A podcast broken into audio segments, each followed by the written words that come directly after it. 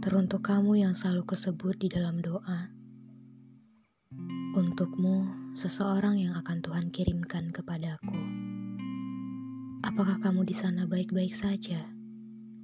Apa yang sedang kamu lakukan? Apakah kamu juga memikirkan hal yang sama denganku?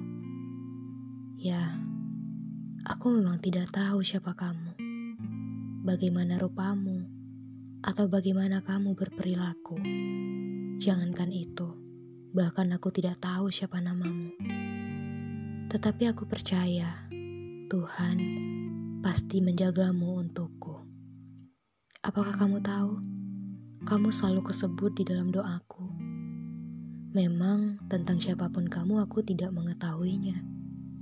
Tetapi aku yakin kamu adalah seseorang yang paling tepat dikirimkan Tuhan untukku kelak.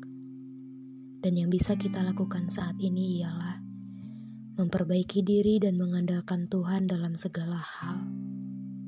Jangan khawatir, aku pasti menjaga diriku sebaik-baiknya, dan aku berharap kamu pun begitu.